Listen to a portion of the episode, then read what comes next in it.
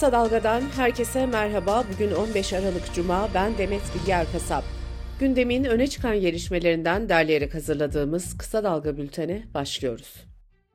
Türkiye Büyük Millet Meclisi'ndeki bütçe görüşmeleri sırasında 12 Aralık Salı günü kalp krizi geçiren Saadet Partisi Milletvekili Hasan Bitmez yaşamını yitirdi. Bitmez'in hayatını kaybetmesiyle Saadet Partisi'nin meclisteki grubu düştü. Bir siyasi partinin mecliste grup kurması için en az 20 milletvekili olması gerekiyor. Hasan Bitmez mecliste iktidarın İsrail politikasını eleştirdiği sırada bayılmıştı.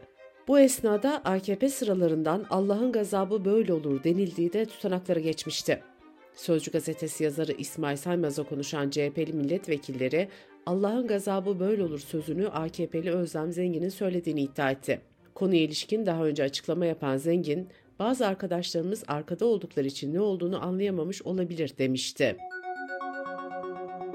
Yerel seçimler için ittifak kapılarını kapatan İYİ Parti'de sular durulmuyor. İYİ Parti Genel Başkan Yardımcısı Ahmet Zeki Üçok görevinden alındı. Üçok, İYİ Parti'nin Genel İdare Kurulu toplantısında CHP Genel Başkanı Özgür Özel'in işbirliği teklifinin kabul edilmesini savunmuştu. Somali Cumhurbaşkanı Hasan Şeyh Mahmud, oğlunun motokurye Yunus Emre Göçer'e çarparak ölümüne neden olmasıyla ilgili konuştu. Cumhurbaşkanı, oğlunun Türkiye'den kaçmadığını, işler için Somali'ye döndüğünü öne sürdü. Somali Cumhurbaşkanı ayrıca oğluna teslim olmasını tavsiye ettiğini de söyledi. Adalet Bakanı Yılmaz Tunç da Somali Adalet Bakanı ile görüştüğünü ve sanığın Türkiye'ye gelebileceğini belirtti. Muhammed Hasan Şeyh Mahmud, 30 Kasım'da motokurye Yunus Emre Göçer'e çarpmıştı. Mahmud kazadan sonra serbest bırakılırken hastanede tedavi gören Göçer yaşamını yitirmişti. Mahmud'un daha sonra Türkiye'den kaçtığı ortaya çıkmıştı. Şüpheli hakkında taksiyle ölüme sebebiyet vermekten soruşturma açılmış ve hakkında ayrıca yakalama kararı çıkarılmıştı. Gazeteci Hrant Dink'i öldüren o gün Samast'ın isim değişikliği için mahkemeye başvurduğu ortaya çıkmıştı. Samast adını Ali Eren Karadeniz olarak değiştirmek istiyordu. Ancak dosyanın basına sızması sonrasında Samast bu talebinden vazgeçti. Samast'ın avukatı, "Bu saatten sonra isim değişikliğinin de bir anlamı kalmadı" dedi. Sosyal medya platformu Ekşi Sözlük, milli güvenlik ve kamu düzeninin korunması gerekçesiyle bir kez daha erişime engellendi. Ekşi Sözlük ilk olarak geçen Şubat ayında kapatılmıştı. Sözlük yönetimi de siteyi ekşisözlük2023.com adresine taşımıştı. Bu adreste 13 Mayıs'ta kapatılmıştı. Sözlük yönetiminin daha sonra açtığı Ekşi Sözlük 1923.com'da son kararla engellenmiş oldu. Ekşi Sözlük yeni bir açıklama yaptı ve siteye Ekşi Sözlük 1999.com'dan ulaşılabileceğini duyurdu. Ankara merkezli bir soruşturma kapsamında 29 Nisan'da Diyarbakır'da gözaltına alınan ve 3 Mayıs Dünya Basın Özgürlüğü gününde tutuklanan Mezopotamya Ajansı editörü Sedat Yılmaz tahliye edildi. Sınır tanımayan gazeteciler örgütü yıllık basın özgürlüğü bilançosunu açıkladı. Buna göre dünya genelinde 521 tutuklu gazeteci bulunuyor. 2023'te dünya genelinde 45 gazeteci de öldürüldü. Türkiye'de 2022 yılının sonunda 30 gazeteci tutukluydu. Bu sayı 1 Aralık 2023 itibariyle 7 oldu. İran'da da tutuklu gazeteci sayısı 45'ten 21'e düştü. Raporda Türkiye ve İran'daki gazetecilerin yıl içinde sürekli tutuklanıp bırakıldığı vurgulandı. Hekimlerin Türkiye'den göçü devam ediyor. Türk Tabipleri Birliği'nin verilerine göre bu yıl içinde günde ortalama 10 sağlık çalışanı yurdu terk etti. Toplamda ise 3.315 sağlıkçı yurt dışına gitti. Geçen yıl bu sayı 2.500 civarındaydı. Göç edilen ülkeler arasında Almanya ilk sırada yer alıyor. Almanya'nın arkasından İngiltere, Fransa, İskandinav ülkeleri, Amerika ve Kanada geliyor. Kış aylarının gelmesiyle birlikte kalıcı yaz saati uygulamasına yönelik eleştiri ve tepkiler de her yıl olduğu gibi yine gündeme geldi. Özellikle anne ve babalar çocuklarını sabah karanlığında okula göndermek zorunda olduklarını belirtip bu uygulamanın geri alınmasını istiyor. İstanbul Büyükşehir Belediye Başkanı Ekrem İmamoğlu da geçen günlerde bir açıklama yapıp uygulamanın güvenlik sorununa da neden olduğunu söylemişti. Tepkilerden sonra açıklama yapan Enerji ve Tabii Kaynaklar Bakanı Alparslan Bayraktar, kalıcı yaz saati uygulamasının devam edeceğini söyledi. Aralık ayının ortalarında hava sıcakları mevsim normalleri üzerinde seyrediyor. Meteoroloji Genel Müdürlüğü verilerine göre bu yılın Kasım ayı son 53 yılın en sıcak 2 Kasım'ından biri olarak kayıtlara geçti. Kasım ayında maksimum sıcaklık mevsim normallerinin 4.1 derece üzerinde oldu. Kısa Dalga Bülten'de sırada ekonomi haberleri var. Milyonlarca emekçiyi ilgilendiren Asgari Ücret Tespit Komisyonu ikinci toplantısını pazartesi günü yapacak. Bu yıl Türk İş'in 5 kişilik heyetinde 4 işçi bulunuyor. İşçiler görüşmelerde asgari ücretle yaşamanın zorluklarını hem hükümete hem işverene anlatacak. Asgari ücret tartışmaları sürerken Türkiye Ekonomi Politikaları Araştırma Vakfı'nın önemli bir araştırması gündeme geldi.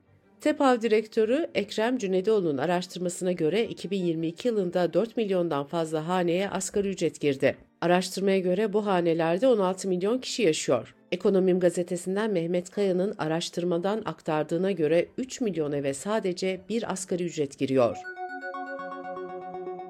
DEM Parti Eş Genel Başkan Yardımcısı Sevtap Akdağ Karahalı, asgari ücret artışında resmi enflasyonun temel parametre olamayacağını söyledi. Karahanlı, asgari ücretin en az 25 bin lira olması gerektiğini belirtti. Hazine ve Maliye Bakanı Mehmet Şimşek, ekonomide atılan adımların sonuç vermeye başladığını söyledi. Bakan Şimşek, sabır ve kararlılıkla programı uygulayacaklarını, ancak zamana ihtiyaçları olduğunu vurguladı. Hürriyet'e konuşan Bakan Şimşek, "Bu sene Temmuz'da depremin yaralarını sarmak için bazı vergilerde artışa gittik, bu artışlar seneye olmayacak," dedi. Bankalardaki mevduatta devlet güvencesi tutarı artırıldı. Buna göre devlet güvencesine tabi olacak tutar 1 Ocak'tan itibaren 650 bin lira olacak. Sigortaya tabi mevduat tutarı şu anda 400 bin lira. Elektrikli otomobil devi Tesla, otopilot sisteminde tespit edilen sorun nedeniyle Amerika'da trafikte bulunan neredeyse tüm araçlarını geri çağırdı. Tesla'nın geri çağırdığı araç sayısının 2 milyondan fazla olduğu belirtiliyor. Dış politika ve dünyadan gelişmelerle bültenimize devam ediyoruz. Gazze'de insani krizin derinleşmesi ve öldürülen Filistinli sivillerin sayısı nedeniyle uluslararası toplumun tepki gösterdiği İsrail, savaşa devam edeceğini açıkladı. İsrail Dışişleri Bakanı Eli Cohen, uluslararası destek olsun ya da olmasın savaşı sürdüreceklerini belirtti. İsrail'deki muhalefet lideri Lapid ise Başbakan Netanyahu'yu Gazze şeridinde ölen İsrail askerlerine ilişkin yalan söylemek ve sorumluluktan kaçmakla suçladı. Gazze Sağlık Bakanlığı 7 Ekim'den bu yana öldürülen Filistinli sayısının 18.608'e çıktığını açıkladı. Bakanlığa göre 50.000'den fazla kişi de yaralandı. ABD ve İngiltere 7 Ekim'deki saldırının ardından Hamas'a yönelik 4. yaptırım paketini açıkladı. Yaptırım uygulananlar arasında bir de Türk bulunuyor. Avrupa Birliği Komisyonu Başkanı Ursula von der Leyen, Batı Şeria'da Filistinlilere saldıran İsrail yerleşimcilere yaptırım uygulanması çağrısında bulundu. ABD Senatosu, Pentagon'un 2024 mali yılı bütçesini içeren 886 milyar dolarlık tasarıyı kabul etti. Tasarıda Pentagon politikalarının yanı sıra uçak ve gemi programları için 10 milyarlarca dolar ayrılıyor.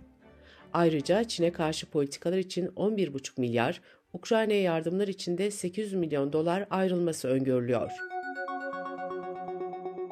ABD Parlamentosu'nun alt kanadı Temsilciler Meclisi, oğlu Hunter Biden'a iş ilişkilerinde avantaj sağladığı iddia edilen ABD Başkanı Joe Biden'a yönelik azil soruşturmasının açılmasına resmen onay verdi. Avrupa Birliği'ne üye ülkelerin liderleri 2 gün sürecek zirvede bir araya geldi. BBC'nin haberine göre AB Konseyi Liderler Zirvesi'nin gündemini hazırlarken Türkiye konusunu tartışma gündeminden çıkardı. Avrupa Birliği-Türkiye ilişkilerinin gelecek yıl etraflıca masaya yatırılacağı öğrenildi. Bu yılki zirvede ise Ukrayna'ya yapılacak mali yardımlar ve Ukrayna ile AB müzakereleri gibi konular ele alınacak. Her iki konuda da AB içinde görüş ayrılığı olduğu için zirvenin tartışmalı geçeceği belirtiliyor. Almanya, Polonya ve Baltık ülkeleri Ukrayna ile tam üyelik müzakerelerinin başlamasını istiyor. Macaristan ise üyelik müzakerelerine itiraz ediyor. Almanya'da koalisyon hükümeti haftalardır devam eden bütçe krizini aştı. 2024 bütçesi üzerinde varılan anlaşmaya göre hükümet 17 milyar euroluk açığı kapatmak için borçlanmak yerine tasarrufa gidecek. Birleşmiş Milletler Uyuşturucu ve Suç Ofisi'nin hazırladığı yeni rapora göre Myanmar, Afganistan'ı geçerek dünyanın en büyük afyon üreticisi oldu. Rapora göre bunun nedenlerinden biri ülkede süren kargaşa ve iç savaş. İç savaş sırasında haşhaş üretimi kazançlı bir gelir kaynağı haline geldi ve ekim alanları genişledi. BBC'nin rapordan aktardığına göre eroinin ana maddesi olan afyon ülkede onlarca yıldır yetiştiriliyor ve hükümetle savaşan isyancı gruplara da fon sağlıyor. Bültenimizi kısa dalgadan bir öneriyle bitiriyoruz. Yeşim Özdemir'in hazırlayıp sunduğu Kadınlar ve Kurabiyeler podcast serisinin 2. bölümünü kısa dalga.net adresimizden ve podcast platformlarından dinleyebilirsiniz.